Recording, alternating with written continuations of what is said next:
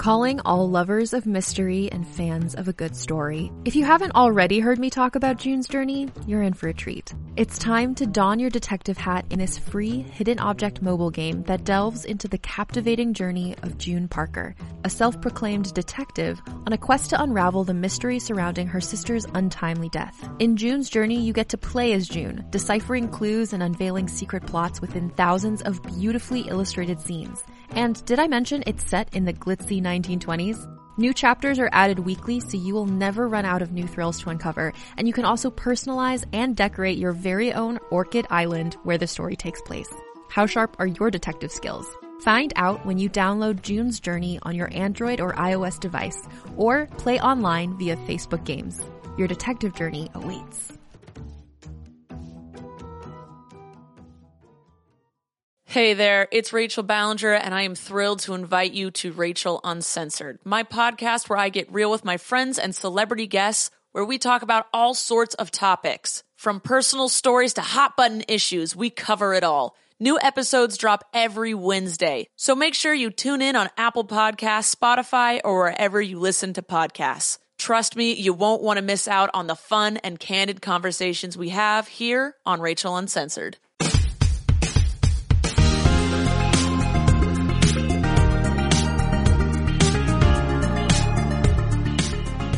Hello and welcome to another IGN UK podcast. Another week, another podcast. It just never stops. Matt Purslow, how are you? I'm all right, thank you, Simon. How are you? I'm well, thank you. You've got a lovely little holiday coming up, so you are technically stopping for a little bit. I am exactly. I'm, I'm stopping. I'm flying. I'm going on a flight I for the first time in Oh. two and a half years. I hope you have a bloody lovely time, Matthew. Thank you. Um, Al, you're not going anywhere, are you? Never. I'm here Never. for the long term. Well, actually, didn't you go to New York about a week ago? uh, it was about three weeks ago. Yeah. yes, I did. But still, my spirit remained here with you guys because that's, you know, you're my Yeah. true family. Oh, that's that's. I'm sure your kids and your wife would love. They're love upstairs. I, obviously, I'll tell them something different. Are you feeling a little, little croaky there, Al? What's going on? Yeah, I went to an awards ceremony last night and, uh, yeah, got beaten by some rubbish website. No idea who they are. we look, we we don't need accolades because do you know what we have? We have the best listeners on earth, and if that isn't me sucking up, then I don't know what is. Um, should we talk about one of the best games on earth, which is undoubtedly Overwatch? Um, more more to the point, Overwatch Two. We've actually finally got to play Overwatch Two, which is very exciting. If you're lucky enough, if you're into Overwatch anyway, you might have been lucky enough to get into the closed beta, which started this week, and it runs till the middle of May. And yeah, we've me and Matt played a little bit one night. Uh, Al, you haven't you haven't played any. You've seen a little bit, I believe. I I'm- haven't actually. I'm not a PC boy, unfortunately, I so I would love to play Overwatch 2, but I'll have I, to wait. I believe future testing phases will come to console. So that keep your eyes excited. and ears open. But um, yeah, I feel like we're not gonna, you know, we're not gonna go too too on about this because if you're not into Overwatch, a lot of this will be meaningless to you. But that's how I'm to preface this: is if you were never into Overwatch, I don't think Overwatch Two is going to be the game that makes you get into Overwatch because it is a very similar game still. Hmm. But I feel like if you're into Overwatch, there are things that make it feel like a very different game. What are I the mean- kind of headline changes then? well, I think the biggest one's got to be the change from six Yeah. aside to five aside, isn't it? Like, and the fact that you only have one tank now. I mean, the tank role was completely changed in this game. I feel like if you play damage or support, you're largely going to be doing the same things, and you're kind of used to it. But if you're playing tank now, you just like your role used to basically be anchor the team and largely protect the team with shields. Yeah. Whereas it's quite obvious with Overwatch 2, they want to get away from this shield meta that was driving everyone insane and just basically make it much more of a brawler game than a, like a slow tactical team game, which Overwatch did become at some point. And I never really minded that evolution because I always enjoyed the team play aspects of it, but I do feel like it is now much more of a 1v1 like scenario brawler game than it is trying to synergize with teams. But to be oh. honest, the more we play it, the more that will probably come with Overwatch 2 and you'll find new ways to play together. I think one of the interesting things about this tank change is obviously Overwatch was originally inspired by MOBAs. It has like a little bit of League of Legends in it. It has a little bit of mm-hmm. Dota in it. It feels from the very limited time that I spent with it that maybe tanks are going more towards what tanks are in those games. In that rather than, as you say, creating anchoring shield points, they are the characters that have the most health, and so kind of like need to be sort of joined by a DPS character. So they're the people that are taking the, the tanks absorb damage purely because they've got high HP and they have to be joined by like a DPS character to actually do the finishing moves. Whereas before having two tanks, particularly if you've got like an Orisa and a, um, like a Reinhardt, Right, let's say, yeah. or, you know, that could, or a Sigma that could put up the multiple mm-hmm. shields, the shields were doing the absorbing rather than the actual tank character Right. itself. Whereas we're now at a point like the tank has to take the damage to allow the squishier characters to be kind of like the killers, basically. Mm-hmm. Yeah. Yeah, you mentioned Orisa. Like she is, I think by far the biggest hero change. We've mm-hmm. got Sojourn, who's a new hero completely, who's just a, a fu- like from I've played a very fun DPS character, not a million miles away from what Soldier is, but has a very cool alternate fire um, to a railgun and just yeah, she, and the skid and jump. We're um, big fans of skids in games over here, and it's a good skid. But um, yeah, Orisa, I think yeah, kind of encapsulates the whole change of this game in one character, really, which is yeah, she no longer has a shield. She's very much now almost more of a damage character than a tank in a way. Like her gun's very powerful. I think at this point, obviously they're still in testing. This is a beta. She is too powerful at the moment. Like trying to fight an Orisa is a horrible I mean- experience, especially if there's a mercy attached. In term, in Right. terms of like the the word tank, which obviously she is, Yeah. she. I think whilst Bastion quite literally is is like a robot that turns into a tank, I think Orisa is the thing that reminds me most of what that word derives from. She is a Hmm. massive, very heavily armored kind of piece of machinery Mm-hmm. with a huge cannon on the side. And the ability to absorb a lot of damage, but it's not like she was before, where she's erecting kind of like shields and defenses around a team. She is the thing that kind of bull charges into the fight and now. can crucially chuck a very large javelin Mm-hmm. into people, which is very fun. Um, yeah, I feel like that. It's really opened the game up, and I've still only played probably around six hours. Like, I've, you know, it's enough to get a grasp of it, but um, I'm having a great time. Like, I, you know, I never fell out of love with Overwatch just over the past year. Played other games, you know, I'm waiting for Overwatch 2 basically, and it's, it's, uh, it's reminded me why I love this game so much, and just, it does feel like not that Overwatch was ever a slow game. It's always been a fast-paced game, but it feels even quicker now. I like think- those lack of shields. Yeah, just- you know when you were saying about how like Orisa kind of like encapsulates kind of like the changes Mm. that they've made. I also think like Sojourn as a new character because she's so fast and she just these skids Mm-hmm. and leaps out of the skid and kind of like a very fast firing machine gun. Like those two characters together almost feel like uh in Mm-hmm. microcosm kind of like the theory of what Overwatch 2 is supposed to be. Yeah.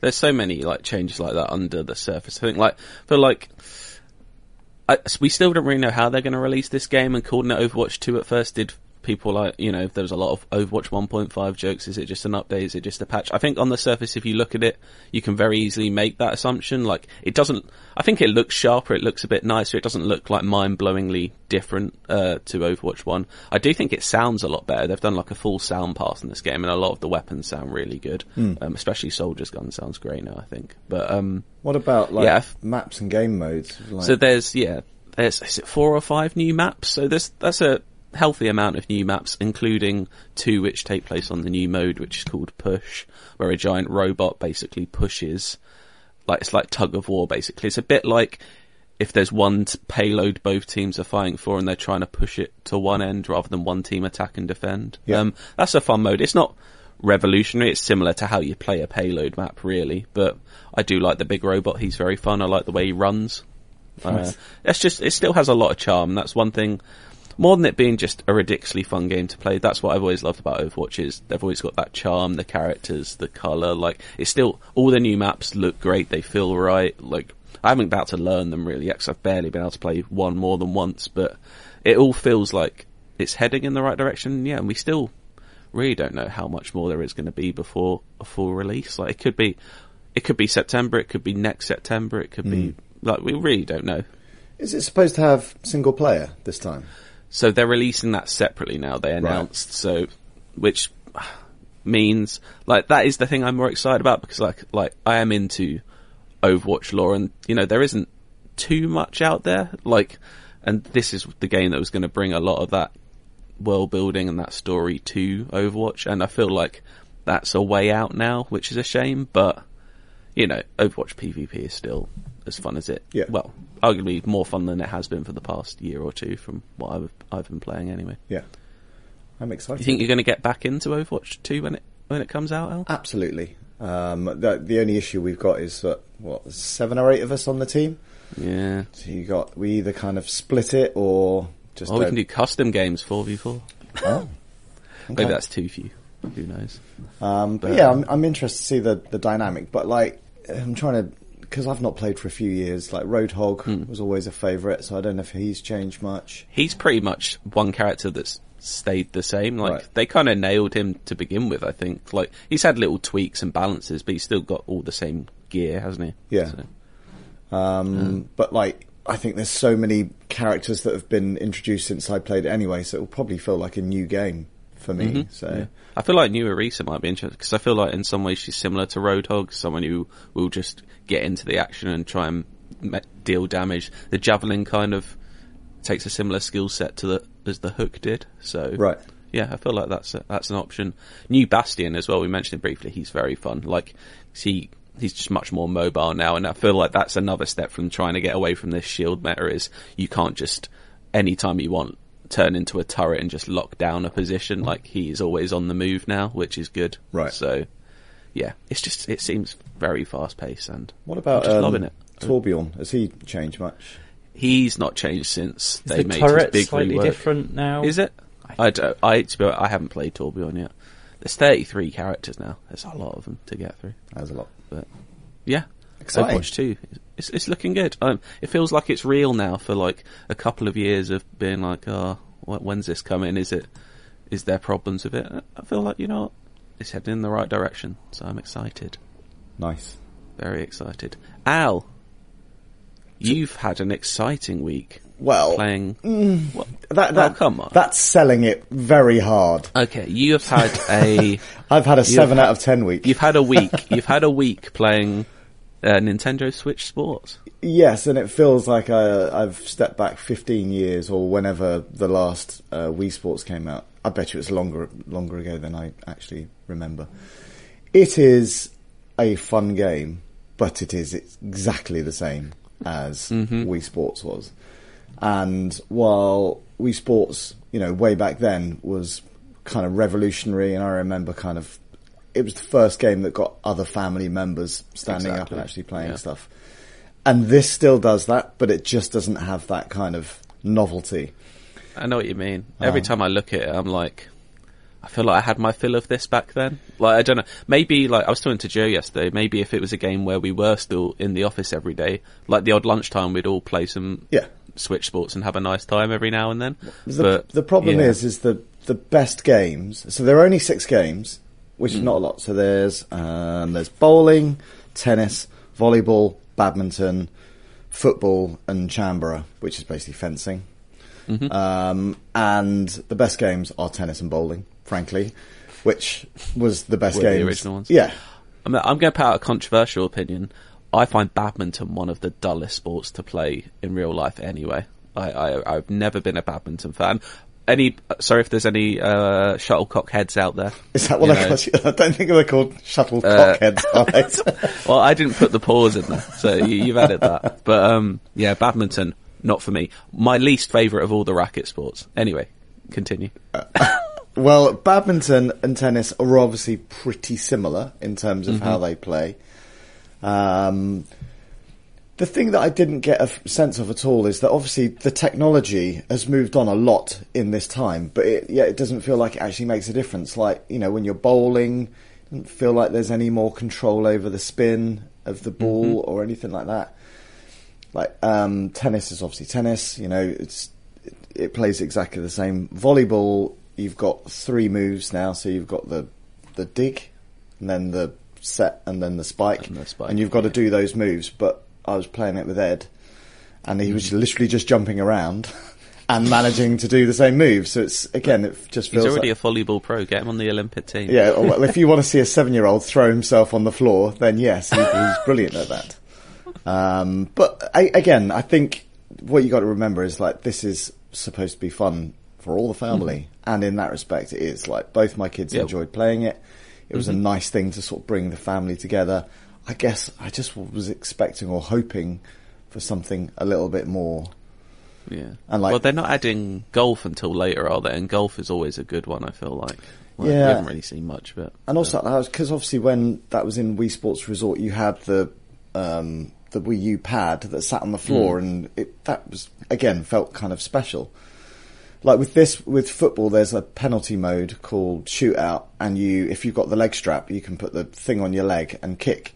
But again, it's not particularly um, accurate, and you can't like apply. Well, I certainly couldn't apply spin. Not that I'm a world class footballer or anything like that, but it was just like it was. I may as well just swing it with my arm. That's And that sounds like danger. Ed with a foot strap sign attached to it, swinging around. That feels like something's getting broken. Well, I promise you, I attached those things so tightly to their arms that it's basically cutting off the circulation because uh, everybody, it, it does bring that whole thing back. But obviously, these controllers are actually quite expensive now, so it's like, please don't break. Yeah, it- I mean, it looks like it does look like fun, but like I said, I feel like it's been there, done that. Like, Yep.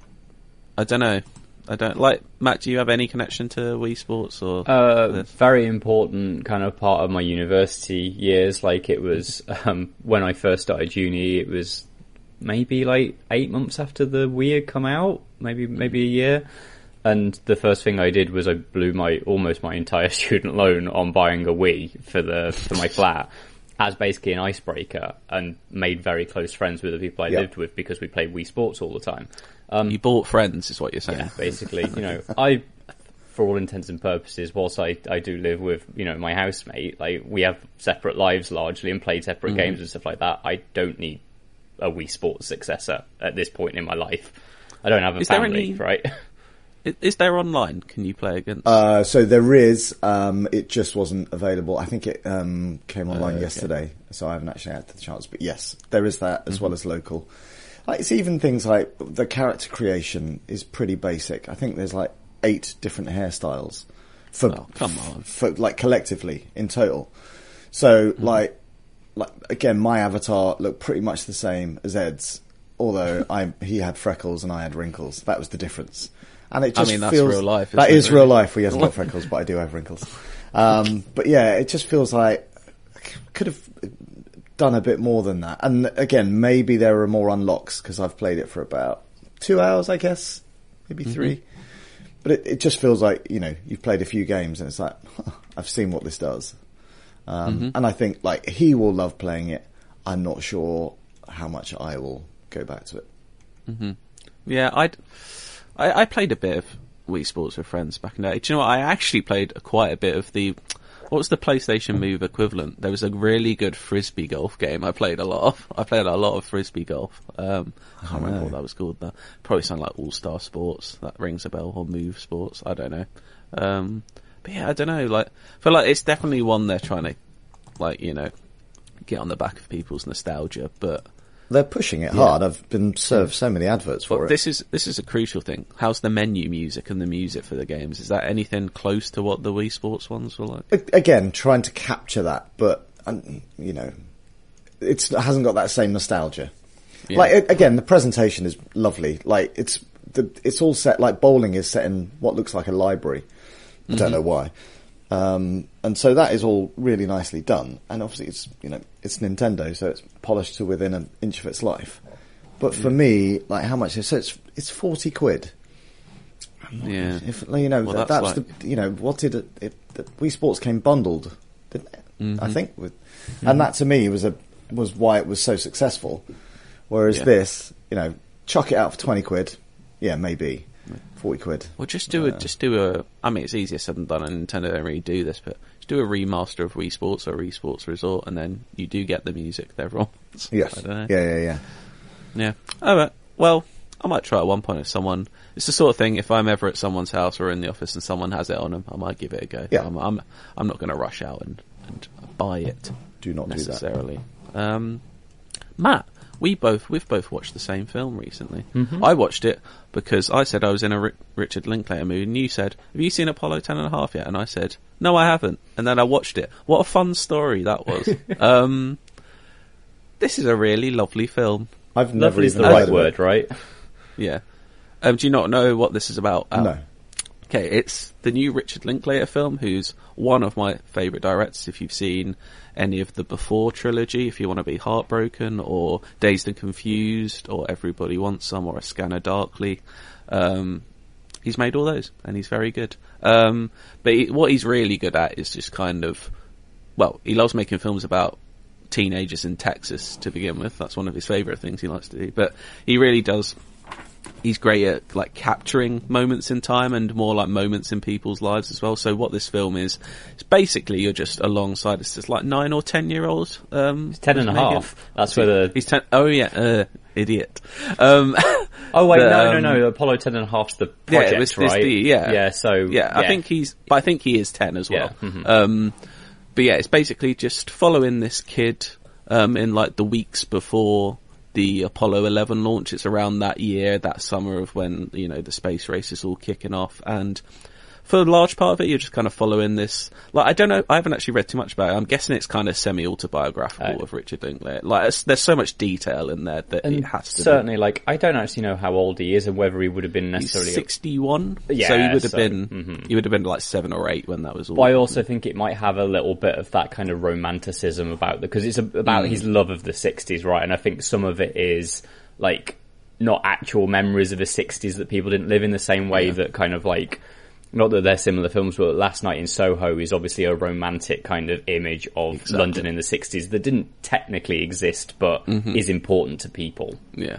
But from the name and from the picture, it's on Netflix, by the way. It was released on Netflix two or three weeks ago. And it's only an hour and a half as well. It's um, animated in the style of like a Scanner Darkly, if you've seen that. So it's kind of all shot with real actors on a green screen and then rotoscoped. So it has that almost weird effect that I quite enjoy. I, I think it puts off some people, but I, I really like that effect. But yeah, basically, from the name and that, you'd kind of think maybe it's a space film, whereas in fact it's largely like uh, Matt said, following this ten-year-old just in like what life was like for him in the 60s basically all the tv he watched what he'd do with his friends and how life was. And then it does cut between these like fantastical elements of him basically being an astronaut as a 10 year old and going through nasa training and stuff like that. The- it's just a really sweet film. Mm-hmm. The thing is, is it's kind of like the idea is, is it's the it's the 1960s through the lens of a child who is from a family that like NASA is important. Like his dad works mm. for NASA. He's kind of obsessed with the idea of space flight, and basically he is approached by NASA. And by the end of the film, like I'm, I do wonder how much of this is like his imagination or how much it is actually NASA. But the ten and a half comes from the idea of like they were building Apollo 11, but they made it too small, so now they need a child to go into space for them, and that's Apollo ten and a half. So kind of like all of the film and like his his adoration of kind of like NASA and space flight and the fact that obviously where he lives, like NASA is important. Like people are watching the flights and it's very very important to his dad, and that kind of builds up to this idea of like he's going to go into space. Mm-hmm. yeah Is it's it, just um, really really nice Is it a kids' film or it could i think it's a family film i don't remember there being anything that would not be appropriate what is it? in Oh, it says there. it's a twelve. Possibly Oh, like the odd shit or something like that. There might be a yeah, there might maybe a little bit of language, but there's no like actual content wise. I don't think there's anything. Um, I don't know if it would hold a kid's attention. It's not like a kids film necessarily. It's kind of like it's quite. I think the voice so it's all voiced over by Jack Black, who plays the older version of the ten year old. He's basically just like narrating what his life was like as a kid, Right. basically. Okay. Um, it's just really, really nice. I feel like similar to when I recommended a 90 minute Netflix film last week. You know, if you've got 90 minutes, it's on Netflix. Uh, check it out. It's really nice. Um, yeah, and watch all of Richard Linklater's films if you can. That Um, should be a, a new feature. Cardy's ninety-minute Netflix recommendation. yeah. Has There's to not be that ninety many minutes. these days, though. I, yeah, I know. I'd run out. Well, I was going to recommend Boyhood as well, which I think is an unbelievable film by him. But uh, some people don't. I, don't, I feel like there's not enough respect put on how incredible achievement Boyhood is as a film. Um, but yeah, that's nearly three hours. So that's definitely watch it in two parts. There you and go. there you go. recommendation. Two recommendations. Yeah. Exactly. Um, yeah, very nice film. Maybe I'll just have a new section, which is just very nice film section. Uh, it's probably easier, isn't it? Cardy's Um, feel good moments. Well, that, yeah, I don't know. I don't. I don't have many of those. Um, All right. There we go. Um, do you know what? Let's get let's keep things moving. Let's do an endless search this week. All right. Inside, it's a UK IGN crew. Yeah. Yeah, yeah, on the ones and twos. We got the games gonna play for you. Inside, I got a question for you. Hold tight the DJ, we coming through. Yeah, yeah, on the ones and twos. We got the games gonna play for you. Inside, I got a question for you. Is it in the search?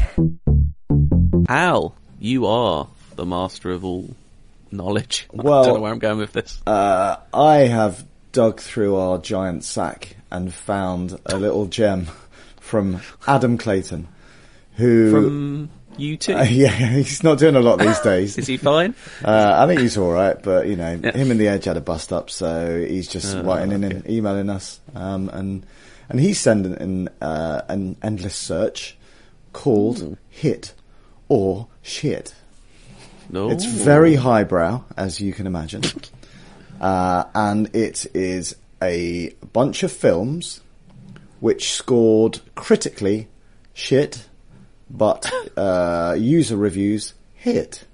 okay. Now, I'm going to read out f- actors' names, five actors, and you have to tell me which film it is.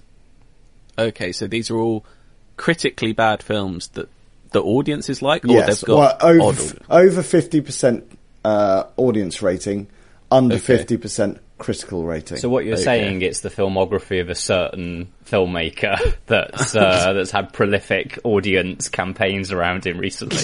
well, there's. Do you know? Looking at some of these, I am surprised by some of their their ratings. oh, some of the critics scores are a little bit over fifty percent, but only a little bit. Oh, okay. Right. So obviously, uh, the names that I'm going to read you are all from the same the key. film, and they will get easier as we go on. But obviously, Okay. you get fewer points. Oh, okay. So, who wants to go first? I mean, are we just buzzing in? I don't I know. what- well, I think one guess each per name. Otherwise, you'll just be okay. Yeah, firing can- them at me. All yeah, right. we'll do that then. Okay. Okay. First one, John Turturro. Is that how you pronounce his name? Chituro? Turturro. Yeah. Him. I mean, but uh, I'm trying to think of a critically bad film with John Turturro. Is he, is he in Transformers? I think he Is it he's in one of them. It's in the first one. Um, I mean, this is my if- if poker that your face. I, I I can't. know. That's, that's, that's my guess. Is Transformers? Transformers Im- Two. It, well, I don't know. What, I don't know which one this is. oh, it's gonna be. Oh, Is God, it we have to remember the names. Transformers: Dark of the Moon. It's not that one. Transformers: Age the of last- Extinction. Hang on a minute. Right, next name. the last, the last night. I'm just going to see that which one? it is because uh, uh, which one is that? I don't even know which one it is. I like, I need the name of the full name of the film because it Oh, doesn't have a one or a two or a three in it. Okay, well, it's obviously one we haven't said yet. Then, Unless it, but is that- it the last night? Is it that one? No. Uh, is that one? So the second actor is Tyrese Gibson. He's not going to help now. It's just going to be I trying know. to remember the names of Transformers films. Oh. Well, you said I've said So Dark of the ex- Moon and Extinction. and Age of Extinction. Is it that one? No. What are the other ones? What was the? I think it's the Uh, second one. I think it might be the second one. Yeah. oh, Th- that didn't have as ridiculous a name, I don't think. so we're going to drop to three points now. Is it Transformers? Oh, does it sound like? I feel like it's one word, like revengeance, but it's not revengeance. It's not th- that. It might be in Oh, oh, I think I might know it now, but I'm gonna have to wait, aren't I? the next name. Hugo Weaving. Is it Revenge of the Fallen? It is Yeah. Revenge of the Fallen. Oh, Well God, done, that Cardy. is Scraping my brain. I'll, I'll take a small amount of personal victory for at least getting the franchise right straight yeah, out the you, gate. yeah, I feel like yeah, you you helped out a lot there. That uh, the the next one. Uh, all of these should be slight, slightly easier, I think. Uh, Right, next film. Jenny Slate. I'm not sure I know who that is. No, me neither. No. All right, Okay. moving on. Michelle Williams. Um, is this uh, Venom? Yes. Ah. Very good, Matthew. I just associate her with good stuff. Well, yeah, normally, and I was like, well, it's Yeah. not any of those, is it? It's not. Is it Yeah. Blue Valentine that she's in? Blue in? Valentine, Yeah. yeah. and I was thinking of Shutter Island, and I was thinking, but these are all good. well, that had a critic score of 30%, but an, an audience score of uh, 81. Lunacy, absolute come on, now. lunacy. come on, come on now, people. who are these people? Um, right, next film. Nick Offerman. Hmm. Um,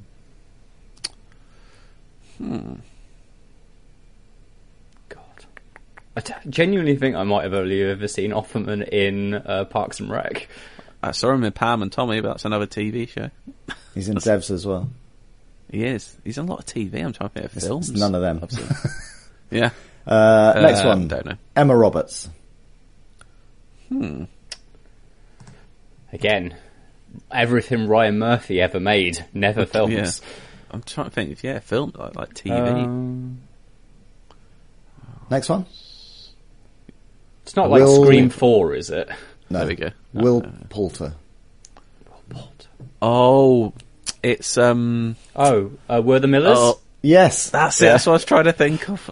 I couldn't think of the name of the family. I was like, we're the, I had we're the Coopers in my head. I was like, who are they? I've never seen it. I literally only no, know the neither have poster. I. Well, you got it right. A 49% credit score, a user score of 72. People loved it. Uh, next one. It's a classic. Scott Eastwood. No idea who that is. Is he Isn't- Clint isn't that- Eastwood's son? Yeah, it's Eastwood's son, isn't it? Yeah, I don't. I'm guessing. I don't think I've actually seen him in anything. Um, it's not Gran Torino, is it? He's not in Gran Torino. It is not. no. Which uh, that was well liked, wasn't it? Yes. Uh, next one. Karen Fukuhara. She's- Oh, Pacific Rim. No.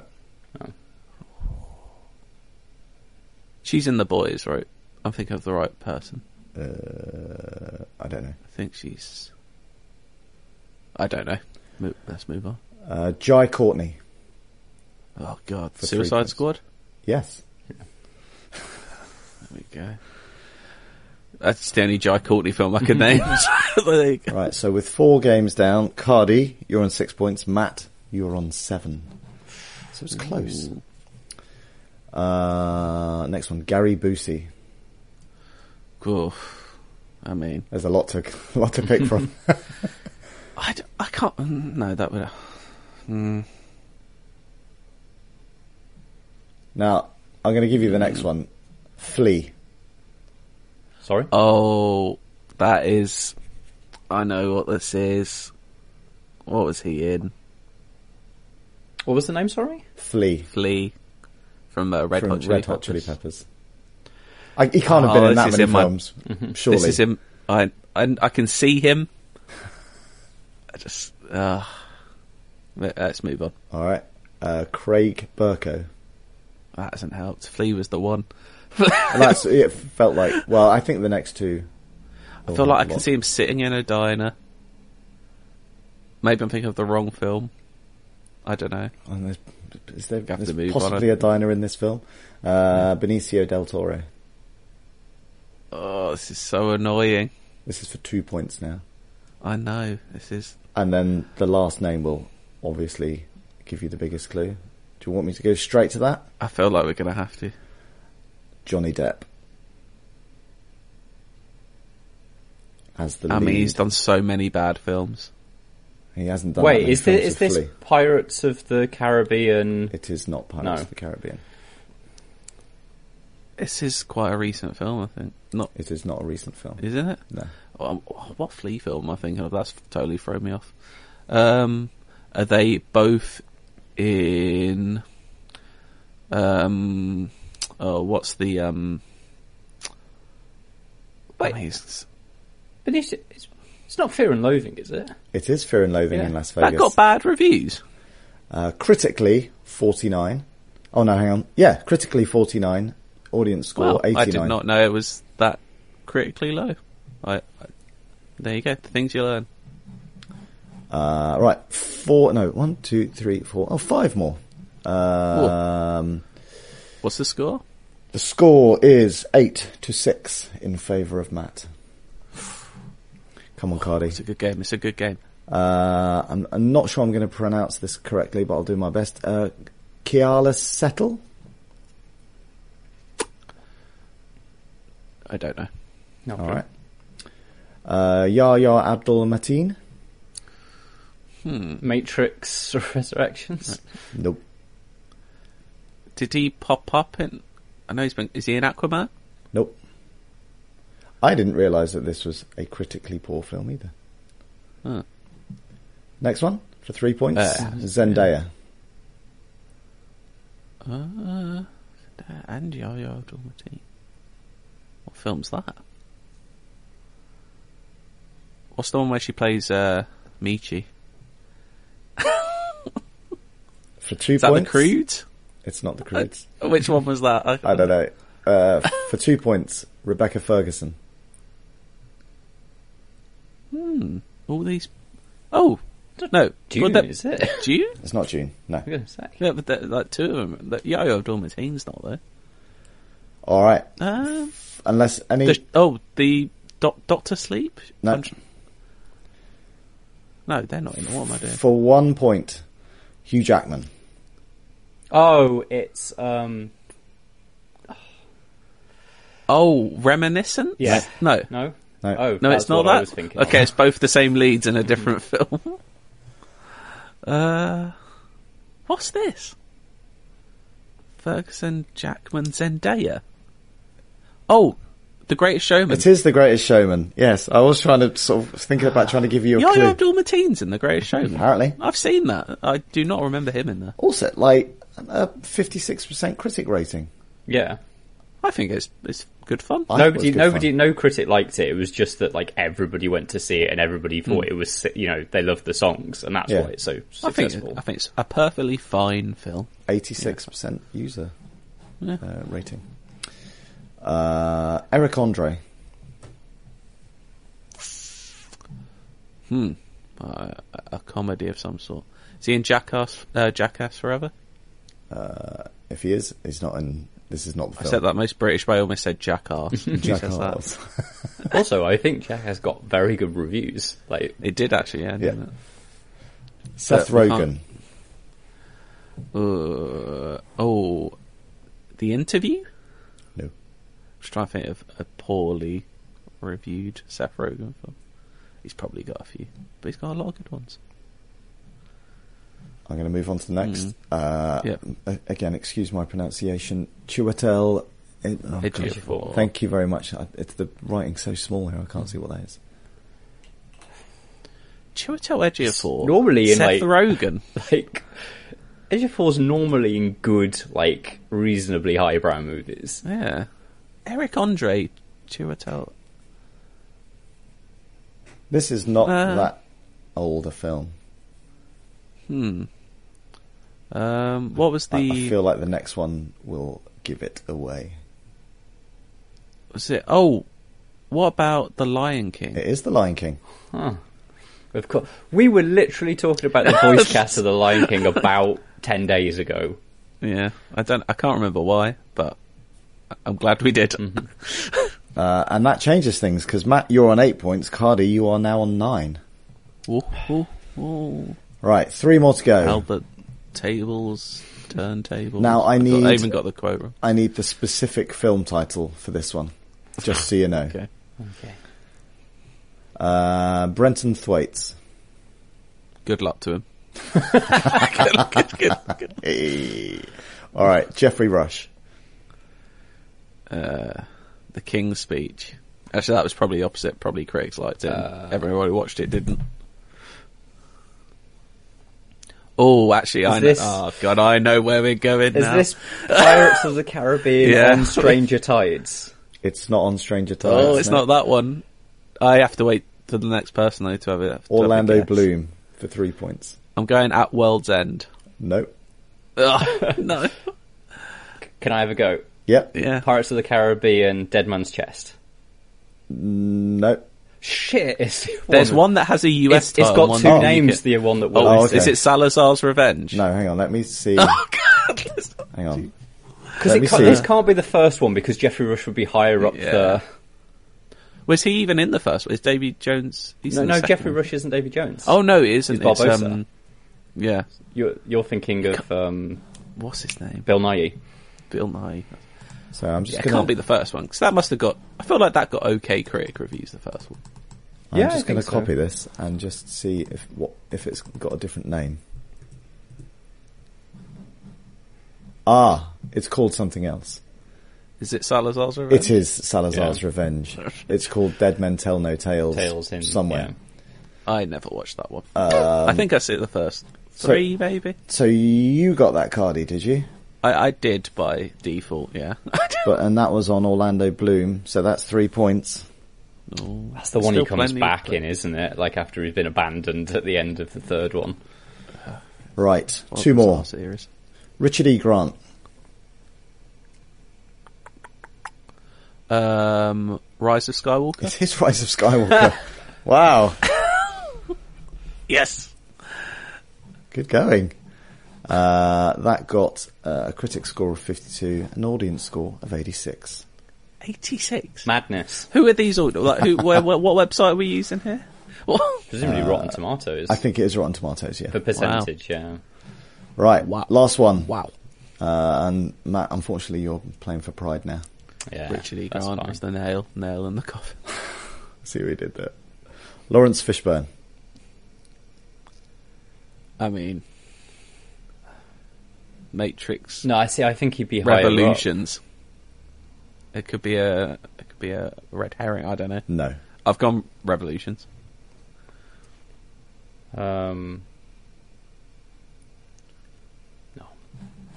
Jesse Eisenberg. Hmm. Oh, Is this is this Batman like, versus Superman. It is Batman Yeah. versus Superman. Yep. Who does F- Fishburne plays? Um, the is, um, Perry, doesn't he? Yeah, Yeah. in that, yeah, he, really, yeah, that iconic uh, performance from him there. Is, what a film, eh? That is the worst one of the bunch. Uh, Matt. And I'm not starting. Let's not. I'm not talking about Suicide After Squad's the director of that film's films. After a strong start, Matt, you finished Yeah. on eight points. No worries. But Cardy, you got 22. what? Sheesh. I know. Richard E. Grant was a big, you know, I'm just such a big Richard E. Grant fan. I just, you know, I, I know his all Is, of his is he like the? Does he run like? A He's like a general, or, yeah. like a Mhm. Sith. Like he's um Hux's. Is he like Hux's superior? Oh, does he like shoot? I'm spoiling a terrible film for people, but I can't remember. Like It's been a while I- since all I I remember that. was um when it came out, he did that really funny Twitter video. It was like, he- like where he was just like really effusive about it. Just being like, it's so good. and then Limmy did a good impression of it. and then Richard E. Grant blocked him. It was a funny little moment Nice. in time.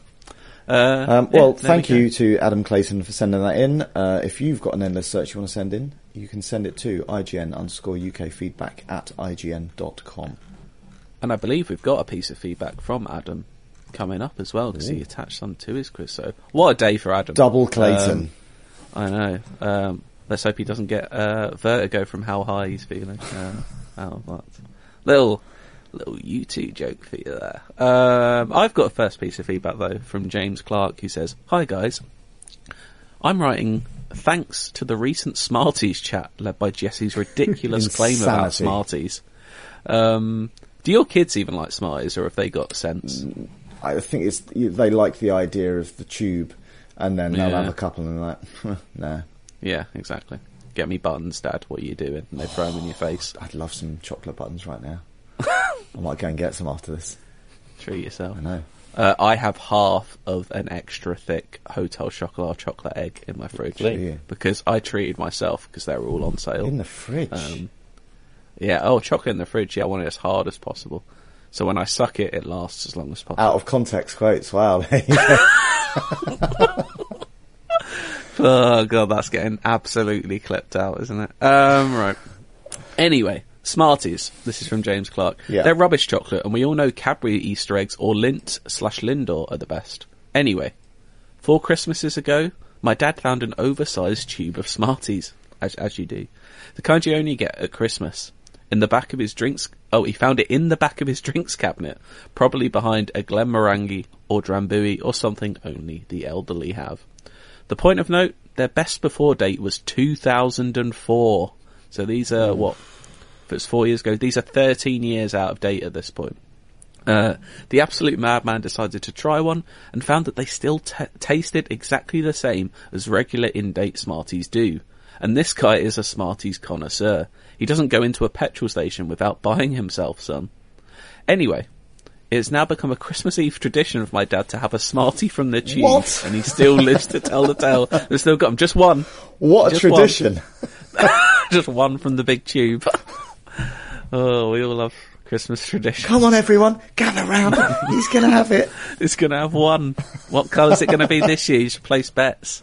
Uh, I'm going this year. It's going to be blue. I have a feeling. Um, and uh, James has another story for us, which which is actually a very nice story. I thought, which is again about his dad, who is, despite being 68, an avid gamer and can regularly be found up until 3 a.m. playing the most recent Assassin's Creed, Red Dead, Last of Us, or Call of Duty. Back in 2007, he got really into Modern Warfare Online, and it was a great way to keep in touch with him whilst I was down in uni uh, in Norwich, whilst he was at home in the Toon.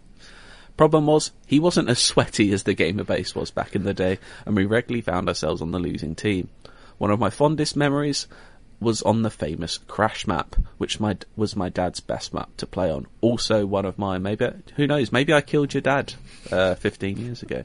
Could have happened. Maybe your dad killed. Who knows? Um, we always ran together when we played, and he was on an incredible snipe streak.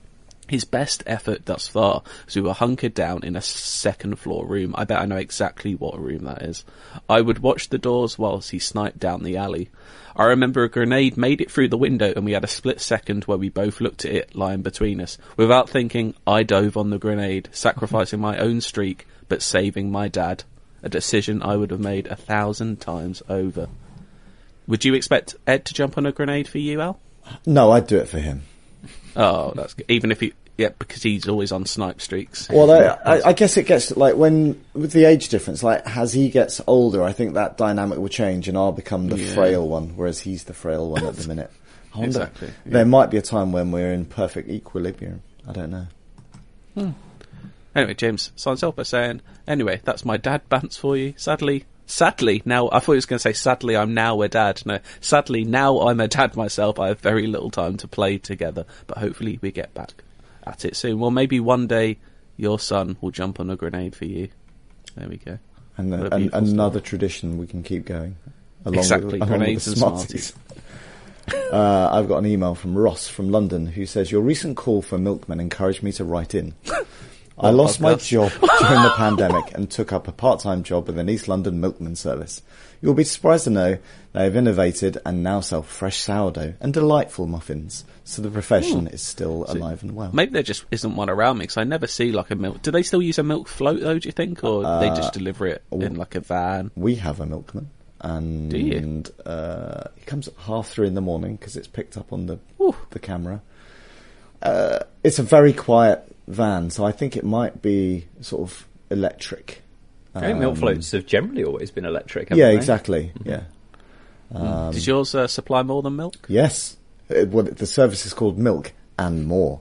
So, oh, but yeah, like during the pandemic, it was like you could get bread and everything. Mm-hmm. But uh, anyway, let's go back to Ross. He says your comment of the drowning episode being over two years old made me realise that I've been listening to the podcast for nearly ten years and feel very old. As a long-time gamer, I'm comfortable with the fact that in 20 years I will be replaying Bloodborne at 30 FPS on a bad emulator when I have kids, like Alex S. That's me. My friends, on the other hand, have recently got into gaming during the pandemic, with Warzone being a gateway drug and we now play 10 to 15 hours a week. Their partners are concerned and associate gaming with something teenagers do and not adults. That's just rubbish. Do you ever get this feedback? Why is there a perception that gaming should exclusively be for children or teenagers? My take is that it's an un- uneducated view on the games industry as a whole, and the people who say this haven't played games recently or ever at all. Like, I certainly the other kind of parents um, like the mums and dads of um, that hang out at the school. I don't think any of them play games at all, and Yeah. don't really like when I explain my job. They're just uh, bemused. But, like, you're like, kind of not to, uh, job. Not to get into ageism here, but you're because you are a few quite a few years older than me and Matt. Maybe you're in a, but you know what? Like me and Matt are more in the age of growing up playing games online. Do you know what? Like a lot of my fr- like most of my friends do or have played games. Do you know what Right. I mean? Like I feel like it's more commonplace. Like it's more of a, a thing. Like I don't really like my family know I do. They don't really, you know, No. care care. Well, they care. Well, I play more games than my kids. Um, Yeah, Like, but yeah, I don't really have anyone in my life who, yeah, thinks it's childish. I was going to say, please finish that sentence, otherwise it sounds desperately sad. uh, well, it's, you know, you know, the two people I talk to, they they like playing games with me. No. Um, yeah, Um, I don't know. But I do. It's- I, feel like it's an we're gradually it's view. becoming. I, like, Yeah, I think there's even like storytelling, like you know, playing through The Last of Us Two, for example. It's one of Hmm. those things I'd love people to kind of experience that kind of game because they probably don't even realise that that sort of thing exists, exactly. um, and it's all kind of Yeah. you know 'Cause we are still in a bubble. Like for eighty percent of most probably twelve year olds, games are Fortnite and FIFA. Yep. That is probably mm-hmm. you know.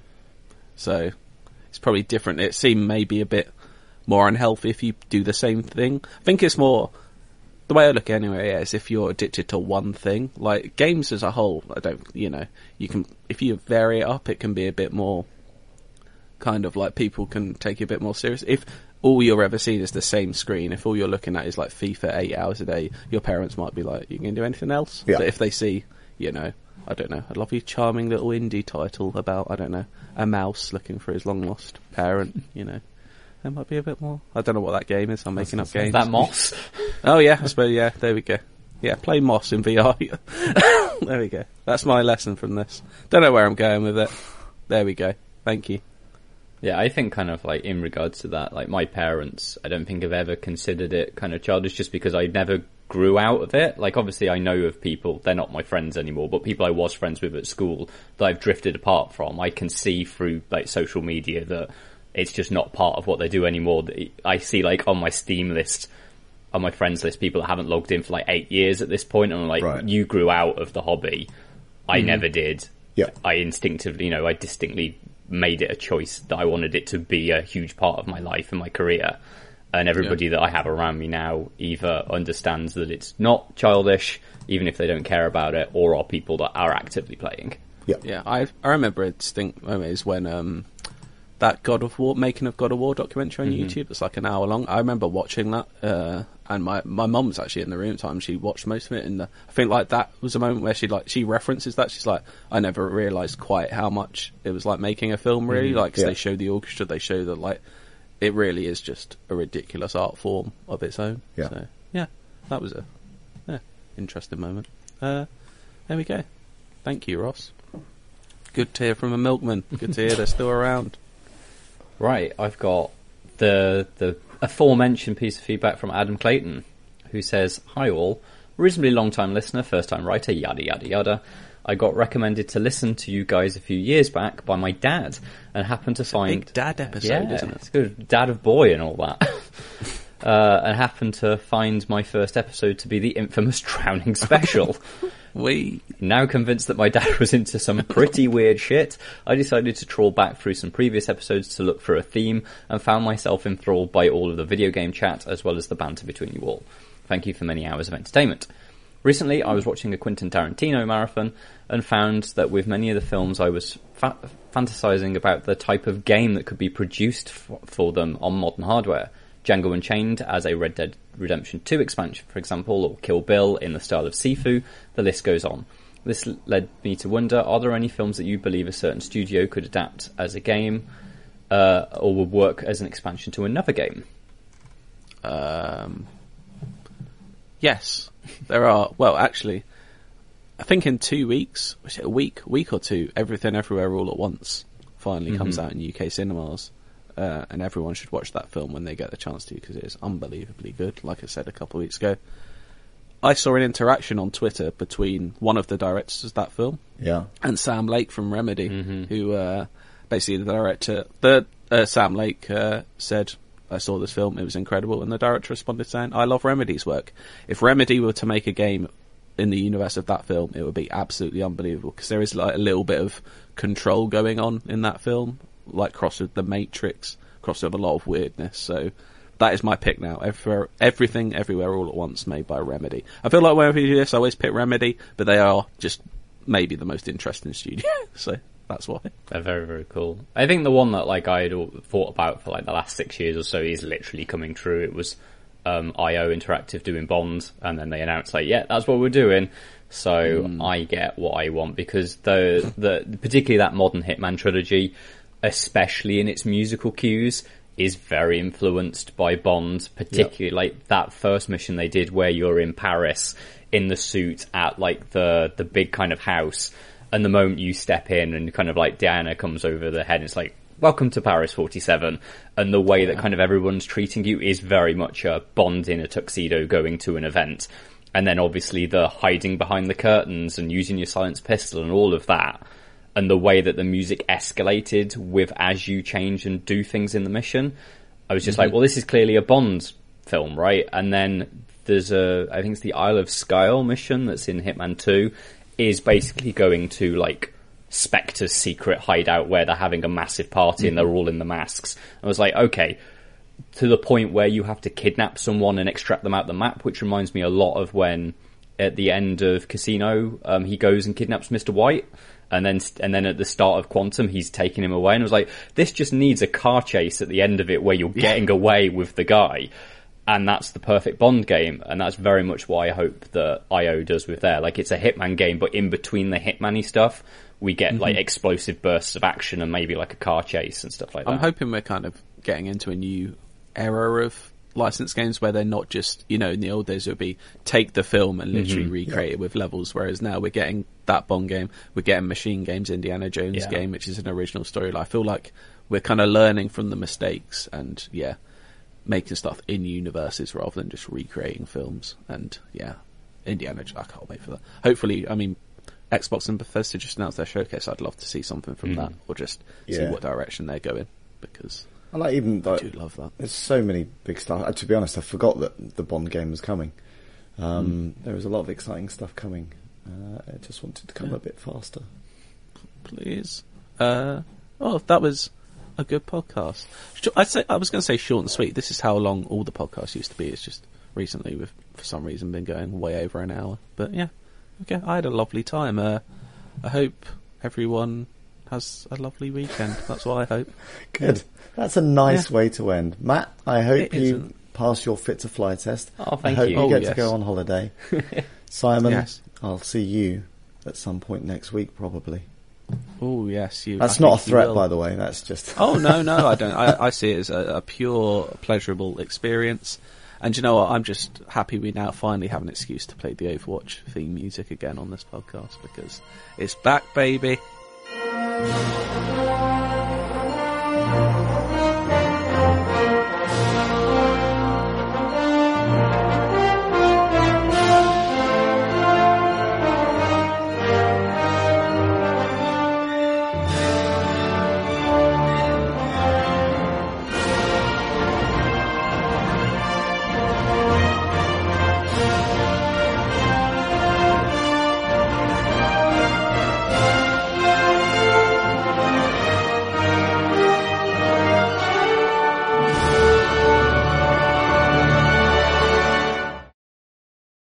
There, this is Justin Bartha. I made a funny new podcast, King of the Egg Cream. It has the greatest cast in the history of podcasts with actors like Lewis Black, I'm torn by my feelings for two women. Bobby Cannavale, You can eat it, or if someone hits you, you can put it on your cut. Melanie Lynskey, I wonder what these marvelous things are that look just like boiled chicken feet. Jason Ritter, I can break things and pick locks and kill people. Michael Stuhlbarg, The whole point is to inspire people that they should make themselves better. Ari Graynor, No, don't whet its appetite. What are you, an idiot? me, Justin Bartha, That's not just any egg cream, that's a Lemke's special. and all narrated by the hilarious Richard Kind.